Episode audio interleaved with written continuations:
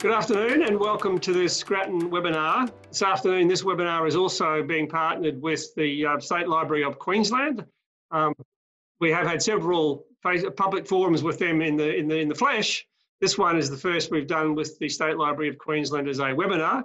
Um, we value that partnership and would like to think that the next time we have one of these, it will again be in the flesh at the State Library um, in, in, in the, on the bank of the Brisbane River. Um, also, I should acknowledge the traditional owners of the land. Everybody uh, on this call, I suspect, is in different areas of Australia and therefore different groupings of traditional owners, but certainly we should acknowledge the traditional owners and their leaders, past, present, and emerging. And so, to our topic for today, um, you've got a panel this afternoon of, of experts, and each of which have been involved in publishing some interesting work one of the common themes, I think, is a very high note of optimism. And I guess what we'd like to do this afternoon is test some of that optimism um, against some of the reality. I, uh, you only have to pick up any one of a number of books that talk about the state of the climate, and you can get very depressed very quickly. Um, and so I was just finding a way through the optimism and the pessimism might be part of the challenge. The common theme that we, is across the pieces of work each of the uh, panelists have been um, authors of is really about the opportunities and to some extent the challenges that come about from deep decarbonisation, um, a low emissions future, and what are the opportunities and challenges. Um, and there's not many people in the country who are better positioned from their work to be able to talk to these topics. The way we're going to structure this format this afternoon is to spend 20 or 25 minutes exploring a couple of general questions and then um, turn to the audience. And um, hopefully, and I, have already got, I should say, about 50 questions or 50 odd questions of people who've already submitted questions before this panel, uh, before this panel started. So if we do run out of questions um, that people raise, we've certainly got plenty of material to discuss. I assume most of you, if not all, are familiar with the, uh, the Zoom platform.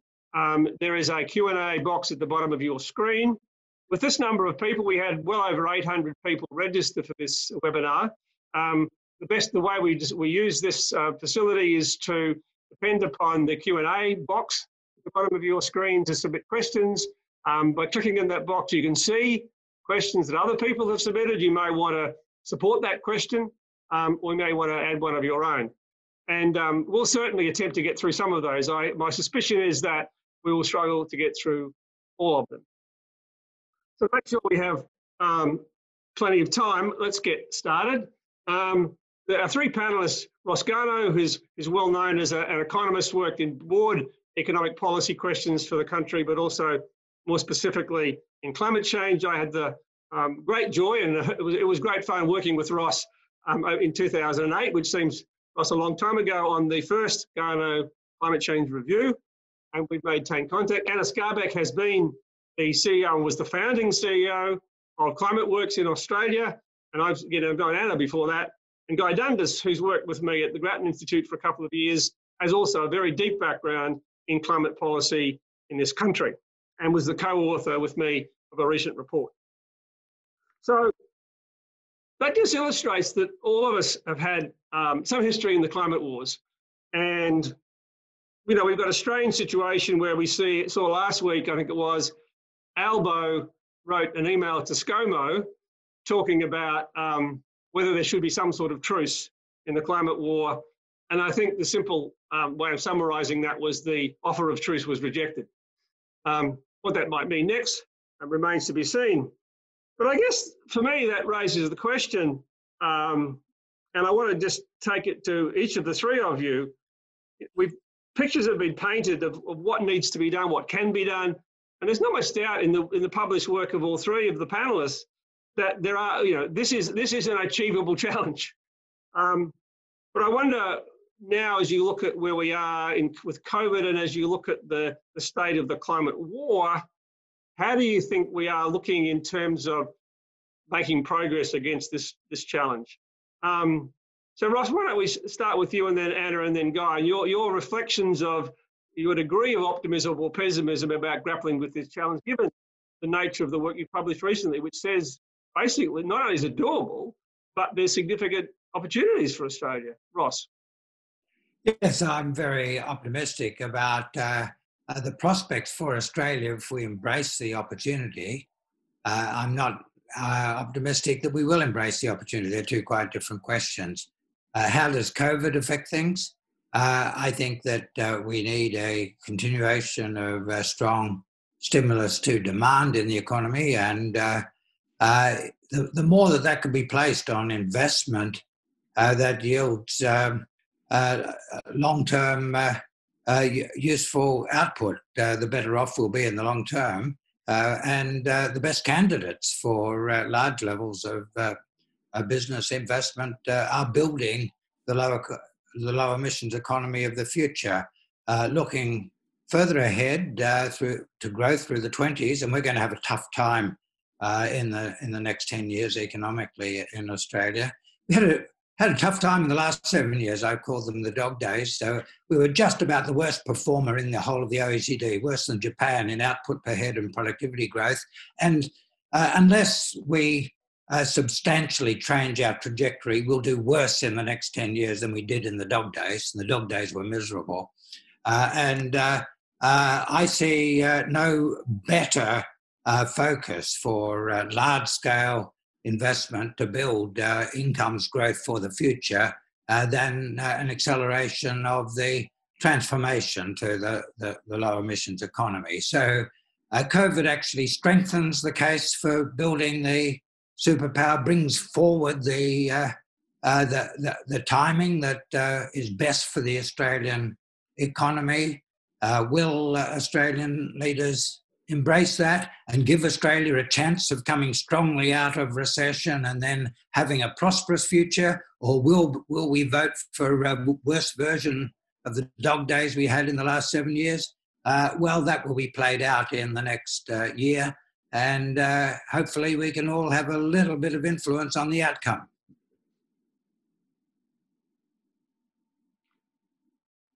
Tony, you're on mute.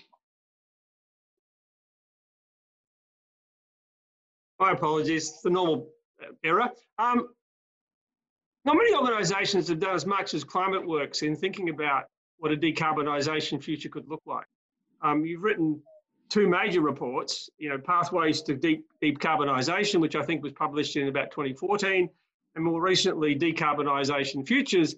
And in particular, that one talks about how there's strong action is necessary across um, all levels of government, business, and individuals soon as this has to happen, is it likely to happen? And what you know, what, how do you feel about that? Um, uh, is this report falling on deaf ears, or is, the, is it fertile ground? I'm not sure which of those analogies you prefer. um, so, uh, Tony, you brought us here because we're experts in decarbonisation, and uh, by asking crystal ball questions about what will happen, of course, goes beyond anyone's expertise. So, with that caveat, um, uh, I think the the link to your previous question around how might Australia move forward, I'll start there in particular and reference the technology investment roadmap, which was indeed the uh, uh, national policy that was the subject of the letter that Anthony Albanese wrote that you mentioned, and uh, that uh, technology roadmap outlines uh, the range of technologies that our research also um, outlines. Uh, they're very consistent, and and you're right that it's it's well understood. But but that that document um, uh, covers the major groups of technologies that our research uh, ha- highlights are necessary um, and available for uh, reducing Australia's emissions to net zero. We look across the sectors of buildings, industry, transport, electricity, and agriculture. And it's important um, as our, doc, our research finds, but also that document acknowledged that the story is broader than electricity. Even though the political debate has been there, um, the technologies span all of those sectors, and uh, the, um, the government's technology investment roadmap discussion paper highlighted that. And it also highlighted another key finding of ours, which is that many of those technologies are already available but not yet widely deployed. And particularly for the built environment, where there are, and in industry where there are energy savings, um, the challenge has been in, in accelerating deployment. So there is, in fact, quite a lot to work with in the technology investment roadmap process. Um, and uh, the letter that you mentioned um, that the opposition wrote to say that they could work with that, uh, I think is a very positive sign. And indeed, there is yet more work to be done. After identifying the technologies, what they need, of course, is support in the nature of the funding institutions that we have in ARENA and CEFC, but also in policy signals for creating demand for these technologies. Um, so there is quite a lot more work to do, but there's a really good platform on which to do it. Uh, and you've acknowledged uh, our, our, research shows, as does Ross's, that Australia can have a really thriving economy uh, in a net zero emissions global economy. Um, I think it is a bigger discussion, the global discussion and the impact of COVID. And, and for me, it that has intensified both my optimism and pessimism fears. COVID makes the moment of opportunity much more potentially much more likely to be achieved because what our research showed is the technologies is there we just have to um, accelerate investment and capital investment is is a is a core function in, in stimulus packages. So there's a great alignment and we know the evidence shows um, very good jobs creation potential and a lot of this is infrastructure and interest rates are low at the moment. So there's actually a great number of factors uh, suggesting that this moment for reset is a is a is is that moment to align economies with decarbonisation. But at the same time, it's a massive moment of major distraction for decision makers. And some of what has slowed us down in the past, you've referred to the politics, that's true. But a lot of what slows us down is also human inertia. That everyone who runs a business or runs a government already had a day job before climate change came along. And so adding attention span and mental effort to the task um, requires consistent focus. And so the school kids marching in the street and the politics have helped provide that focus. But now COVID takes that focus away. And, and for me, those two um, factors are, are, the intensification of what COVID does for, uh, for, for my hope around climate action. Yeah, look, I think that's an interesting thing that Grattan picked up in a separate report we published earlier this week, Anna, that now's the time when we've got to focus on the on the urgent and some things will get pushed back. But many people have already written about, well, climate change is there waiting for us. Um, Guy, you know, it's interesting to watch some of those this emerge. Right, you you uh, worked inside the government um, the time when Ross was trying to convince the government about certain things. But then more recently in this book, Start with Steel, stepped out of the normal energy, electricity side of things and taken a perspective on something which is in one of those sectors that you know, Ross has had a look at in his book Superpower and, and ClimateWorks is considered as well. Looking at that, the, the, the start with steel, the opportunity there, does, do you end up feeling that there is a way out of this or does this make, oh my God, this is just too hard? How, how, how does that make, what's your feeling about this in terms of just you look at you've done all the analysis. Where does that leave you in terms of what does this now look like? Yeah, look, uh, it's certainly um, if you pick up the daily paper and, and, read about the politics of it, it is easy to get caught up in a in a pessimistic mindset. But but on balance, I, I am optimistic, and, and and start with steel reflects that, and, and and the work that we did there built on that of Ross and others, and and and did have that optimistic tone, and and really where that comes from is from the opportunity that technology and economics present us, and, and that, that opportunity is largely independent of politics and policy. Now, of course, policy should get on board and support those technological trends so that we can capture the opportunities fully. But that opportunity is clear and getting clearer every year, and, and really that does come from um, reductions in the cost of, of wind and solar in particular. Now, obviously, the story is broader than electricity, as Anna mentioned, but electricity is a, is a very important sector, and wind and solar gives us the opportunity to reduce emissions at scale and then move on and electrify with low emissions other sectors such as transport, um, industrial and building heat and other sectors, and really spread that decarbonisation through the economy. Now, um, I think you know we are in a world where for those who do do this as a day job, it's become really clear that those technological trends have really strengthened over the last maybe three years. But I think the public debate hasn't quite caught up. Um, my sense is that those trends are so strong that it will become a broader awareness within the public debate, and that will in turn start to influence policy in a more positive direction. So, um, when I bring all those things together, I, I'm definitely optimistic on, on a timescale of decades. I'm always nervous about what could happen in the in the in the rough and tumble of politics in the short term. But I think those technological trends will take us in the right direction. And, and um, Start with Steel was just one example of that, where we saw a way of of using Australia's wind and solar resources to make low emission steel, which just wasn't something that would have been talked about um, in any way the same way even only two or three years ago. And Tony, our latest report also found that evidence about the change in the last five years. And we spent a bit of time comparing our net zero emissions pathways in the 2020 report with the 2014 report. And it confirms exactly what Guy was saying, and not just in electricity, although the electricity price reductions have been stunning in that time.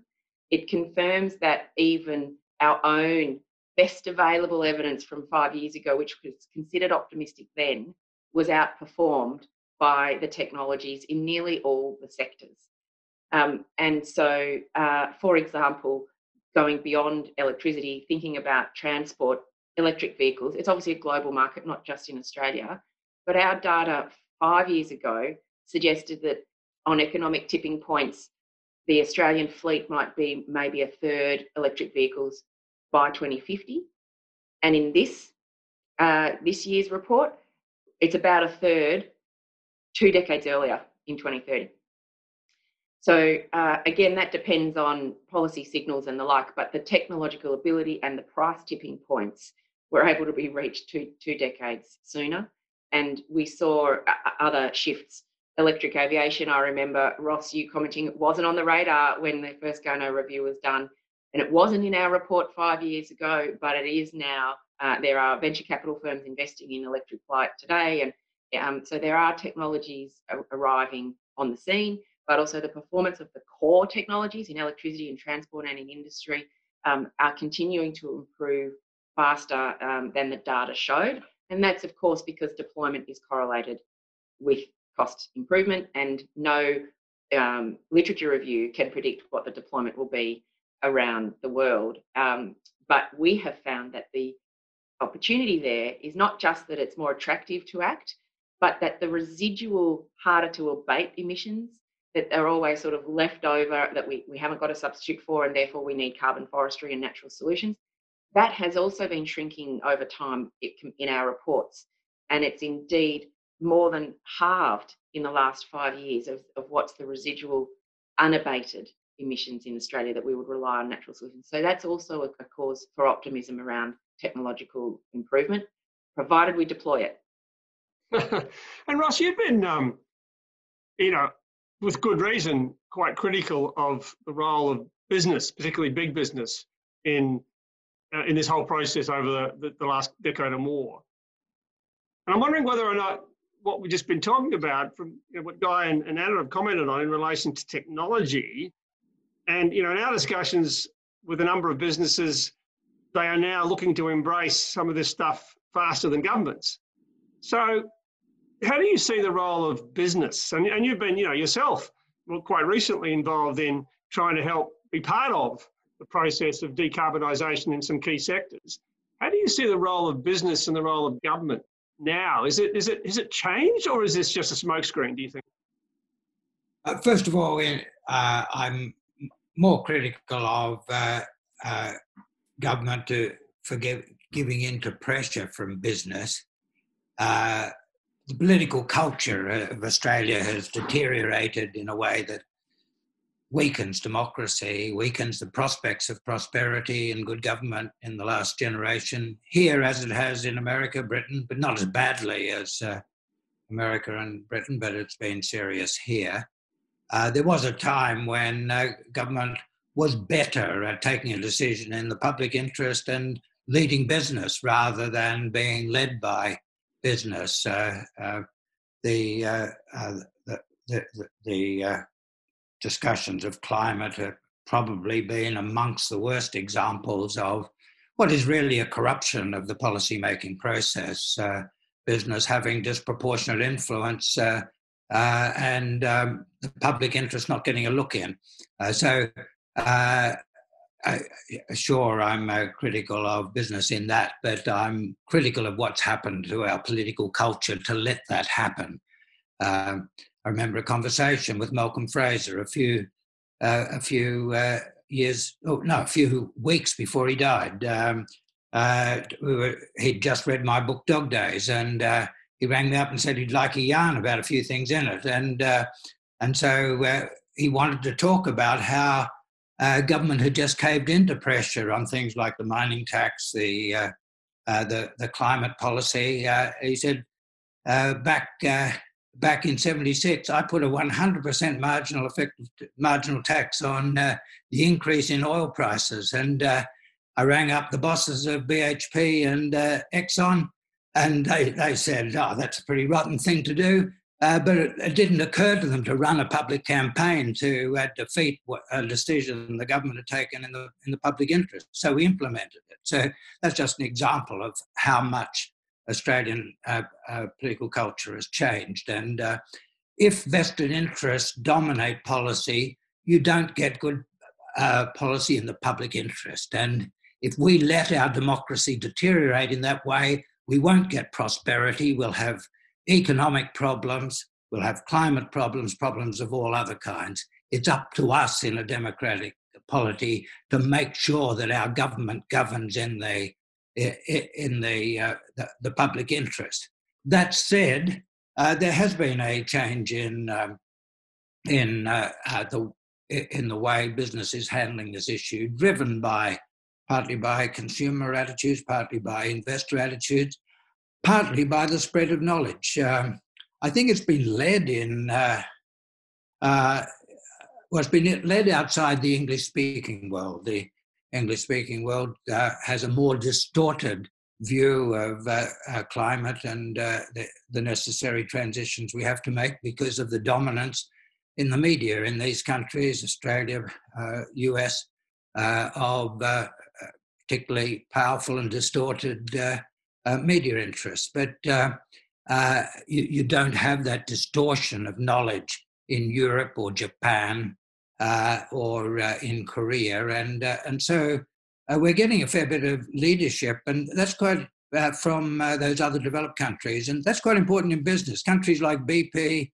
Shell, countries operating in Europe know that they have to.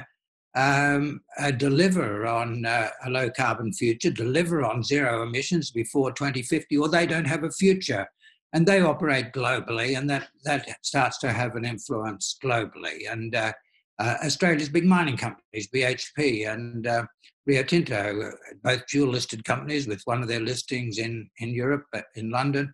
Uh, so uh, they're influenced by those things as well. And so we are getting some positive influences, mainly from those parts of the world where discussions of what should be scientific issues being distorted by ideological perspectives from particular part of uh, uh, the, the media community. But uh, uh, uh so uh, the, the, the, business approach has changed largely for those reasons. I think the influence of of um, of non-American, non-Australian multinationals on our um, on our business perspectives now, when you get very large opportunities uh, to uh, make money out of doing things in a different way, uh, it is often the case that established business finds it very hard to do it. Um, although established business uh, is in the best position to do it.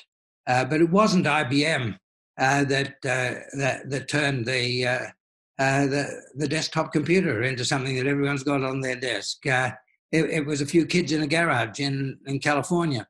Uh, it, it, it wasn't uh, uh, Kodak who dominated the global market in, in uh, uh, photography that introduced uh, new kinds of photography using information technology. Again, it was a few kids in a different garage in Boston. And, and this is a very common feature of innovation that ma- major research programs in the uh, Harvard Business School have, have uh, led to, to publications explaining why it's the case. But it's usually new firms that lead innovation. It's just very hard for established firms uh, to break the models that, that have made them successful. Just, just as it was very, very hard for the world's most successful polity and economy, uh, Imperial China, to adjust to the Industrial Revolution. It, it, it had been for a long time the most successful, best system in the world.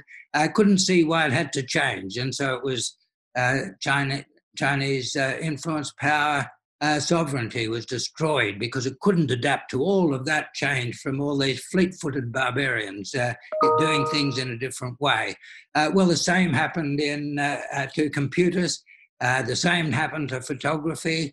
Um, the same will probably be true happening in uh, a lot of the new technologies. It's very hard for uh, established players to, uh, uh to, to lead in innovation because uh, because they've been so successful in doing things in a different way. Now, those who are able to change quickly have many advantages. They've got the markets, they've got the balance sheet.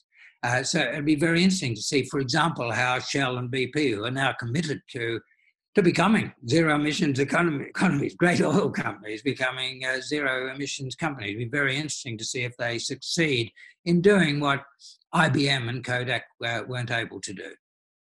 Yeah, look, Ross, I think that, that opens up to me. There's and there's some questions have been coming in around this as to, well, given we've got that perspective of business for business reasons, we've got the technology developments that both Anna and Guy have commented on as well. Where does that mean we might go in terms of the dependence on key policy. So, you know, we've all of us have been involved in various ways in thinking about well, carbon pricing targets, um, mechanisms to reduce emissions, and I think Australia almost certainly holds the world record in having tried and abandoned more um, emissions reduction policies than just about anybody else. But do we need that? And if so, what does it look, need to look like? I mean, we've got the, the federal government, as Anna said, which is got a combination of a very, I guess, a very vague but long-term target of emissions reduction to net zero sometime in the second half of the century. But the technology roadmap might very well be, at least we're starting with a map, even if we haven't got a vehicle to get there yet. Um, and Guy, you've been talking, you've been involved yourself deeply the, in, in terms of trying to make some of these carbon pricing mechanisms work. Is it likely that we're going to just continue in a mushy way with sector-based initiatives that might fit together but might not, but we'll stumble forward for a bit and we'll have, you know, probably the, in some ways the worst of what Ross is talking about before we might find our way back to the best or it's interested in how do we, the, the, the role of government policy, is it, is it necessary? And if so, what would be the minimum we need and what's the minimum we might expect? Guy, do you want to start with that? Yeah, look, I think unfortunately, from where we are now, we are in a second or third or fourth best world where we are really um, we're not going to be using carbon pricing in the foreseeable future. I think as the key policy mechanism. The the politics of it in Australia are just too toxic. Um, maybe one day things will be different and we'll return there, but I think we are looking at a, a much more varied um, bunch of policy tools and and and focusing on specific sectors. I guess bringing together your comments about policy and, and some of Ross's comments about technology and, and innovation and disruption, I think the prospects for um, really a, a technology-led um, emissions reduction are quite good in some sectors, and, and, we're seeing that in electricity, and, and, and that will continue potentially with the support of, of um, electricity users that are actively and proactively moving towards lower emission sources. Um, the prospects of that in, in road transport, if electric vehicles um, reducing costs at a, at a, rate as fast as some are expecting, then you could see a really a, a, zero or negative cost shift to a lower emissions form of, of road transport, and that could happen quite autonomously. But we are left with those hard to abate sectors where really policy is crucial, and, and, and steel is one of those, but other ones are aviation, long distance shipping, um, agriculture, petrochemicals and, and really you are looking at, at, at um, a very important role for policy there. And if we do have to go down the path where perhaps um, where so Europe obviously has a carbon pricing scheme at the moment, but they're looking at additional policies involving mandates on, for example, low emissions aviation fuel as a way of, um, in a sense, bolstering that policy support in those sectors where it is extre- you know, particularly hard to reduce emissions? Um, we don't have that broad-based carbon pricing, but, but we should be looking at those sorts of policy mechanisms to move to cleaner forms of steel, cleaner forms of cement, uh, cleaner aviation fuels, start thinking about reducing emissions in or offsetting emissions in ag- agriculture. So I think there is a role for um, really a, a, a, very miscellaneous bunch of policies to start um, to keep things moving in those sectors and, and not just leave it to the 2040s.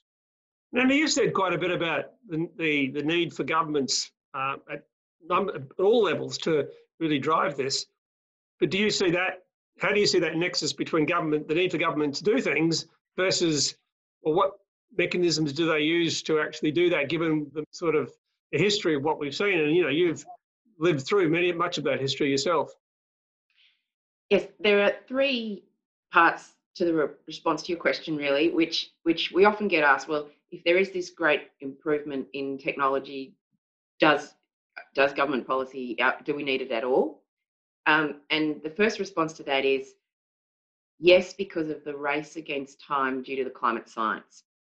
So if we weren't already uh, on a path to breaching the two degrees warming limit and on a track to three, then I would be far more relaxed that ultimately, over the course of this century, consumer sentiment and the, the, the rise of the next generation of voters and consumers and leaders, combined with the positive direction of technology progress that we see, would get us there. But it will take too long at that natural generational pace for where we're at on the climate science now. We have emitted too much since the Industrial Revolution, so that we find ourselves at 2020 with three decades left to eliminate emissions from the economy if we go at full pelt. If, so that if it looks like quite a sharp sort of triangle and we halve emissions in this decade worldwide, is the path that the IPCC has identified is what's needed if we are to avoid two degrees warming, which beyond which is ecosystem collapse or coral reefs and, and much more. We know all about the extreme weather and drought and bushfire intensity that that would bring. So that's the that reason number one why policy is needed is the acceleration. And, and we have a shared interest. We all there's a, pub, a strong public purpose in avoiding that that collapse that comes beyond those temperatures. Reason number two is the sector specific response that Guy talked about. So, even a decade ago, when Australia was in the throes of um, creating its own economy wide carbon pricing scheme, our research showed then that a carbon price is necessary but not sufficient. So, that even with a broad based carbon price, sector, sectors such as built, the built environment and energy efficiency needed a different type. Their barrier was a split incentive problem rather than a price signal. Now we find ourselves a decade on that is still the case, that the infrastructure transition does look different in different sectors, and the, the balance between price signal and other measures uh, can be and should be tailored to those sectors.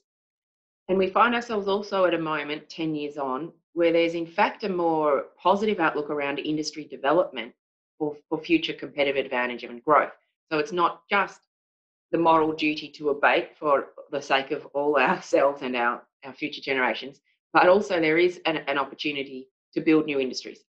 So leaning into that has always taken government policy. It's how it's how government built the energy sector in the first place uh, and supported new industries to come and so on.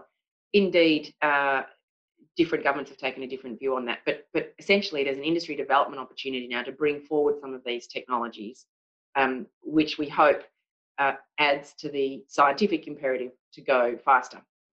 And the third reason for why a government policy is needed is that not only are sector specific policies uh, needed, but the, the broad brace still is as well. And, and that's because back to the scientific reason, the, the only way we avoid global warming continuing, like the only way we actually stop the temperature increase is to stop emissions being out of balance. We've got to get it to zero, and that includes every single ton. So that means every sector, and it means that the, the, economy wide price signal, or an alternative form. You could cap emissions, you can regulate. There are there are a variety of ways to achieve the same outcome. But if there is not a requirement to eliminate the emissions alongside support to do it in time, then we won't stop global warming. And Ross, you've um, you've talked about this a lot. This issue of the choices governments have um, in terms of avoiding the going back to the dog days. So how, how do you, and, and, so ScoMo rings you up and says, "Listen, mate, um, what do you think I should do next?" I'll put that. Uh, I'll say, listen to what uh, Anna's just said, and then listen to what I'm about to say. Uh, uh okay. Uh, um, really expanding on what Anna said, uh, uh, uh, uh, I'd, I'd, I'd, identify three areas where what governments do matters, even though the uh, technological developments have been highly favourable, much more favourable than, than I anticipated, especially for electricity. But electricity is really important because electricity governs the cost of the transition in transport.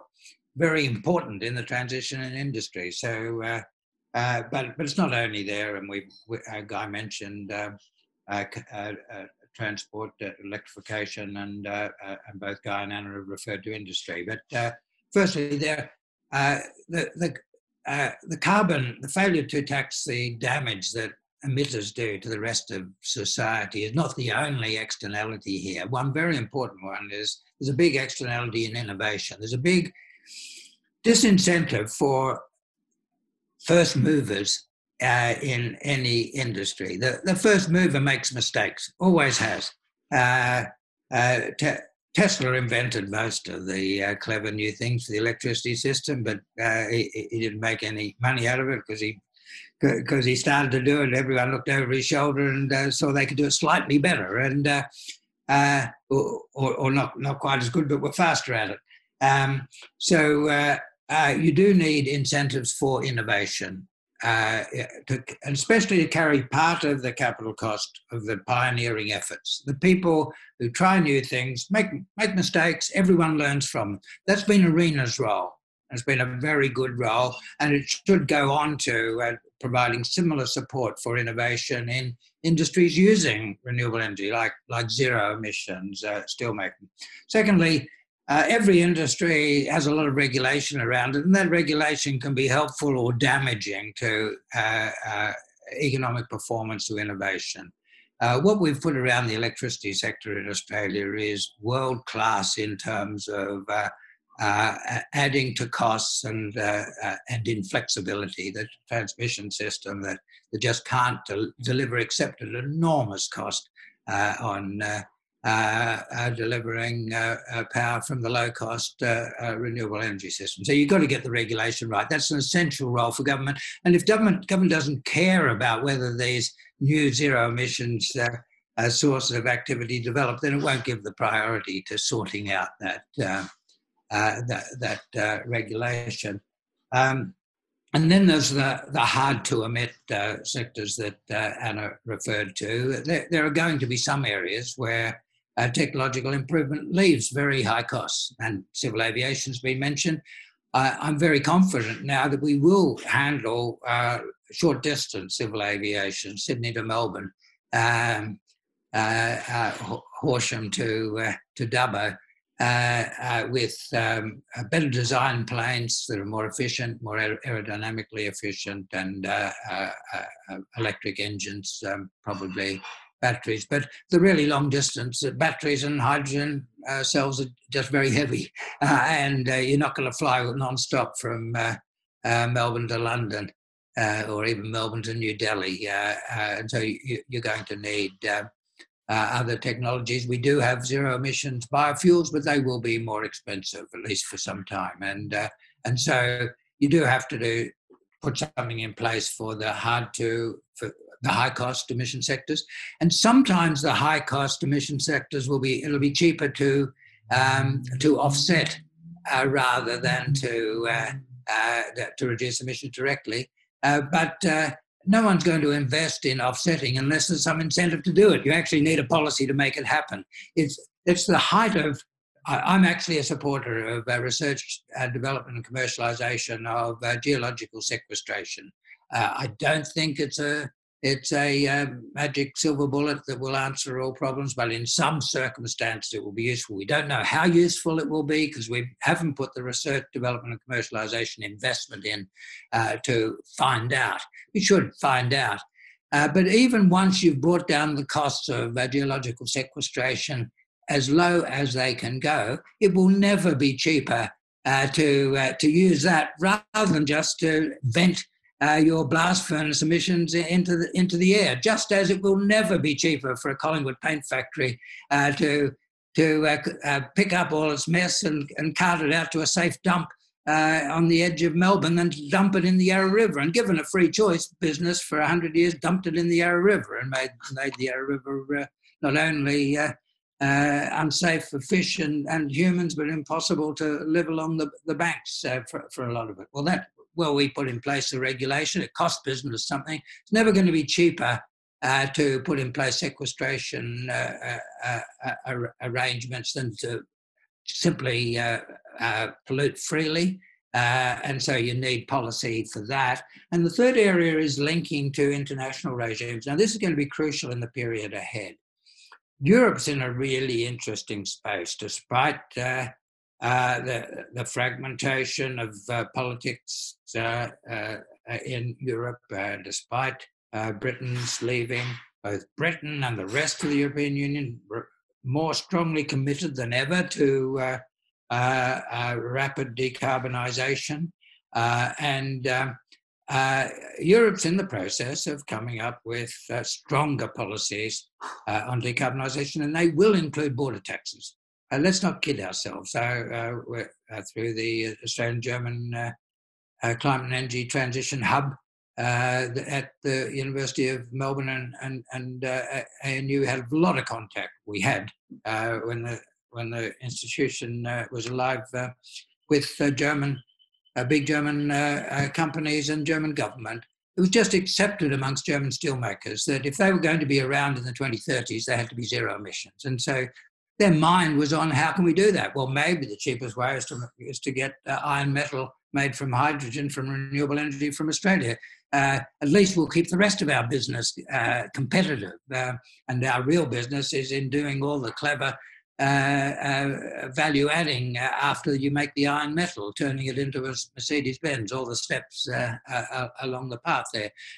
so Europe is, is, is going to move more strongly in this direction, and anyone trading with Europe or wanting a free trade agreement with Europe is going to have to have domestic policies, including targets that the Europeans think is a reasonable uh, uh, commitment to the international effort. Now, the US is very interesting. Under Trump, uh, uh, official America at the, at the federal level uh, has been uh, seeking to undermine the Paris Agreement.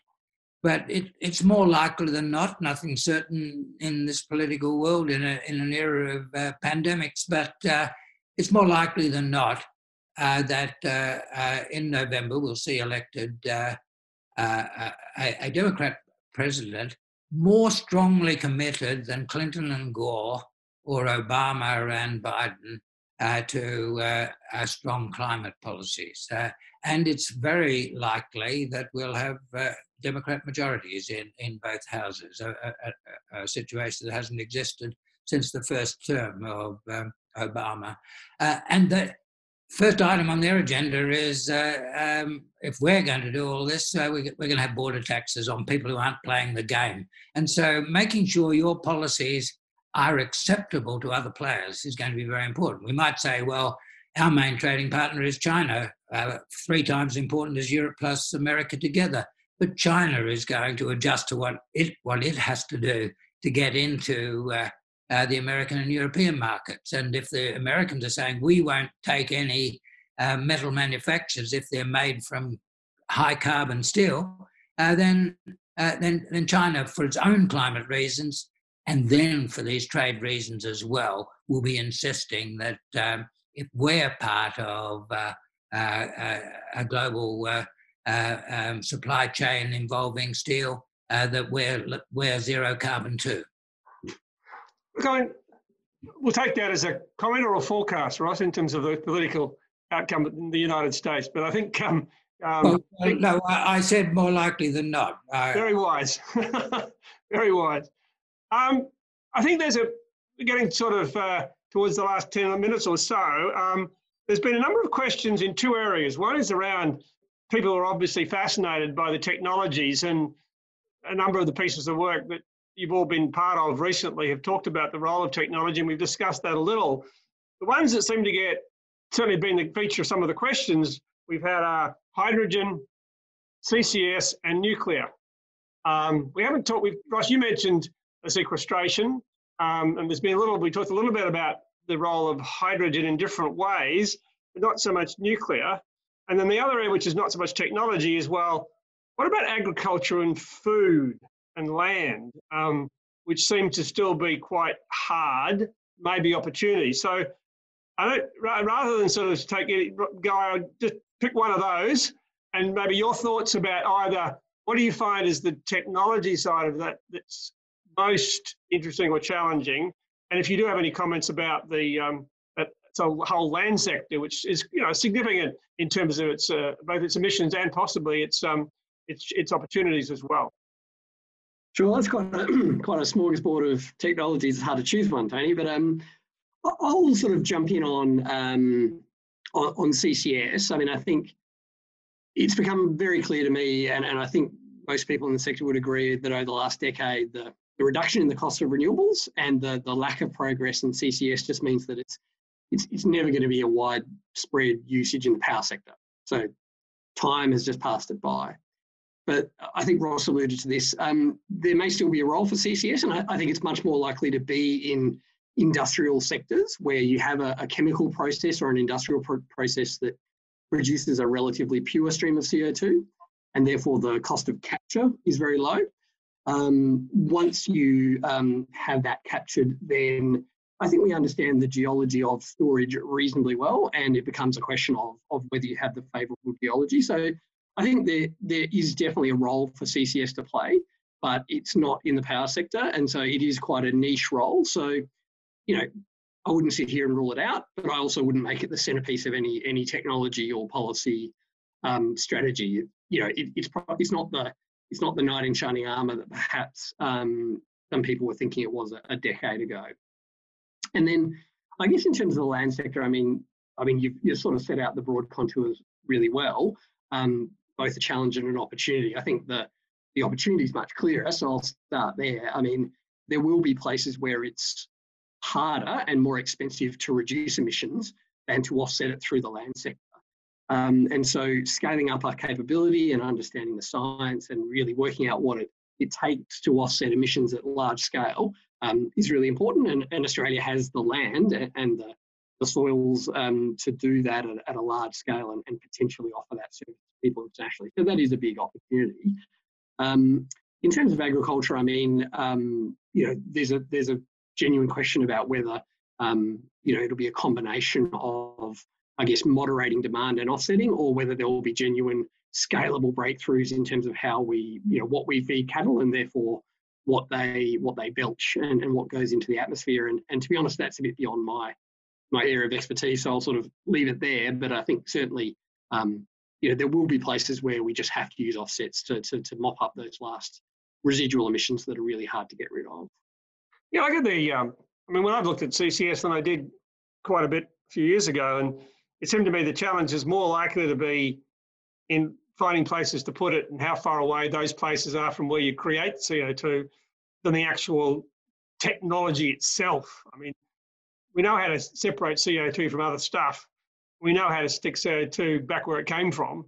Um, the trick is if we're sticking it and we're producing it a long way apart, then the cost become quite the simple logistical cost of transporting CO2 um, is is quite high. And of course, you've still got to be pretty comfortable that the geological structures are fine. And you know, how many of those? And Ross is like, you're right that probably that's where we haven't done as much uh, in terms of understanding the role of CCS in, in Australia or anywhere else in the world. To be fair, Anna, what's your thoughts about this? Sort of, as I said, there's a seems to be there's a, there's a the land area has got a, both, both a source of technology opportunities, but also a significant challenge in some parts of the agricultural um, emissions. But then this whole issue of some of those other key technologies. So in the in the last so your last five minutes, what's your thoughts about the, the, the sort of best and worst of the hydrogen, CCS, and nuclear, And have you got any thoughts about, from your work, on the land sector as part of this deep decarbonisation challenge? Yes, uh, our work has looked at all of those. Uh, to cover it very quickly uh, and build on uh, Ross and Guy previous the previous comments, which which I certainly agree with. Um, in the last five years, when I was talking about that comparison that we did in our 2014 report, the electricity system scenarios included 100% renewables. It included about two thirds renewables and one third nuclear as a baseload, and it included an alternative, which was CCS as that third of the baseload. We worked with CSIRO, repeated the exercise this time around, six years on. The, the, the same team updated technology cost assumptions, and all the scenarios chose 100% renewables for Australia. So nuclear and, and CCS were, were outcompeted on cost for the reasons that Guy and Ross have spoken about. But the same research kept CCS in the mix for industry. For example, cement, other process emissions, uh, continuing uh, fugitive emissions from LNG or oil and gas if that continues into the future. So um, CCS is still at the moment a necessary solution for industrial emissions that would otherwise escape, um, that are not able to be substituted by the energy mix change. It may be that there are breakthroughs in the future with microalgae or other alternatives, but at the moment, the way the scenarios that we worked on with CSIRO, the best available data is at the moment, none of those are promising enough to be able to, if you like, outcompete the viability of what CCS could uh, provide. So it's a valid um, technology necessary for the abatement of industry mostly. Hydrogen has been the big game changer that's emerged in that six years. So when we last did the study, uh, hydrogen was not a viable alternative for steelmaking or transport. It was, it was it was in the mix in fuel cells at, at the edge. Even two years ago, when we began the updating for this work, the hydrogen data wasn't advanced enough for us to run a full scenario on it. It's moving really fast. But the reason I call it a game changer is that is that it does enable us to substitute the very fossil fuel intensive um, industry production of steel, but also substitute LNG energy source with, with a cleaner gas that can be shipped. So we can solve shipping and portable energy, uh, as well as steel making um, and a number of other uses uh, that help decarbonise fertiliser and ammonia production also. Uh, so it, it's a game changer for those abatement solutions, but it's also a game changer for Australia's national narrative and outlook and solves that other hard to address problem, which is what do we do if we're not exporting coal and other fossil fuels that give us such a large contribution to our GDP? Completely valid question. And hydrogen can allow Australia to export at world scale an energy that is demanded already by Japanese and Korean buyers that are signalling that intent within a decade to want to buy clean gas and therefore allow us to replace what is otherwise a really significant share of GDP with a new source of exports. So hydrogen's a real game changer for both of those reasons, the technological and the economic. Right. Yeah, like I think yeah, that's right. Sorry, I keep going. Oh, you wanted me to ask on land. Um, I, I, won't add any more time to Guy's summary. You were absolutely right to highlight those technological opportunities. What I wanted to bring in is that we're looking at land in a much more holistic approach here around systems change, if you like, or nature based solutions. And it's a little bit like the circular economy approach to manufacturing. That actually, when you when you move beyond cost curves for individual technologies and we think about what are the other changes that are occurring at the same time as decarbonisation, working within planetary boundaries broader than just carbon, we find that the, the same co benefit story that we've found with renewables, you get cleaner air, you get quiet transport, you, you get more efficient industry, you get all these other benefits while you're decarbonising. The same is true for land. When nature based solutions and regenerative agriculture can work together, not just for sequestration, but we find that it improves the quality of the product. Wool is stronger, fruit is uh, more attractive to the supermarkets through regenerative agriculture measures. Soil retains more water, which we're going to need in a drought intensified future. And there are what, what are often dismissed in the climate world as co benefits. Indeed, they are core benefits to regions in Australia and to agricultural producers. But right. the barrier that you asked for is the transition from where we are today to that future. And it's, I, would say, it's just a case of investment, investment of, of capital and time uh, to do the regeneration, to bring in the new technologies, the new methods. And that, that is a product of time. And so, again, government and society can provide that support through consumers choosing the products, but also through, like we have with ARENA and the CEFC, we've had support for the technologies. We can do that on land, but consider it in a more holistic approach, um, like circular economy, for a truly sustainable food system that would then allow us to live within the planetary boundaries and in balance uh, alongside the decarbonation decarbonisation right. goals. And I'm actually really optimistic about that. When you read about the benefits, it's so wonderful. Like to get this right, it absolutely is a triple bottom line win. So that I think justifies a case for substantial public and private investment. Right. Okay.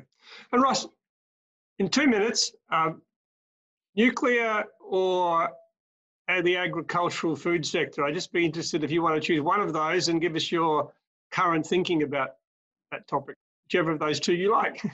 Yeah, well, I'll do briefly on both. Uh, nuclear is a fine zero emissions technology in countries where you're confident there'll be political stability for the next couple of hundred years. Uh, don't forget, we tried to talk the, Tsar, the, the uh, Shah of Iran into going nuclear so we could sell uranium in when Jim Cairns was trade minister in 1974. That wouldn't be great today. Uh, um, uh, but where there's political stability, like here and uh, uh, Germany and, and, and France and Japan, then uh, it finds technology. Uh, uh, Anna's exactly right. It just doesn't stand up economically against renewables here. It does in some places. It does economically at this stage as part of the mix in India and China, and uh, and so it's part of the global solution. Uh, I think the landscape opportunities are immense. Uh, they do require the sort of investment in research, development, and commercialization that we gave to renewable energy, uh, but they are huge potential uh, the future of the zero emissions industrial economies in, and of Australia's comparative advantage globally in that is going to be built uh, uh, on two things our low cost uh, renewable energy based on excellent resources and our huge opportunity for low cost production of, of biomass on land that's not great for, uh, for pure agriculture. So uh, that, that's a, a, a huge opportunity.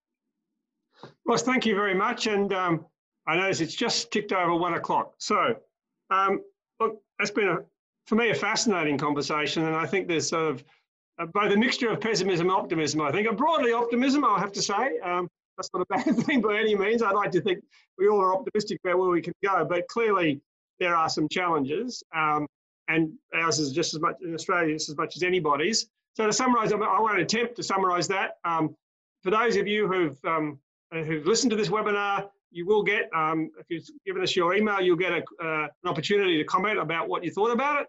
Um, I certainly like to thank you for joining us. I recognise the, the, um, the partnership with the State Library of Queensland. As I said, hopefully we'll have our forum publicly, although the number of people who registered for this uh, webinar, we wouldn't fit them in the State Library of Queensland, so maybe you're better off using webinars as an ongoing thing. Um, but Ross, I hope you stay well in Barcaldine, and I hope you're not in a lockdown lockdown suburb. And Guy um, is working with me at Grattan. I hope we get to a bit more face to face in the near future. Um, and finally, look, thank you for the panel. Um, thanks to those from Grattan who helped organise this, and um, best wishes for whatever uh, the next day and the next several weeks or years ahead holds for all of us. Thank you very much.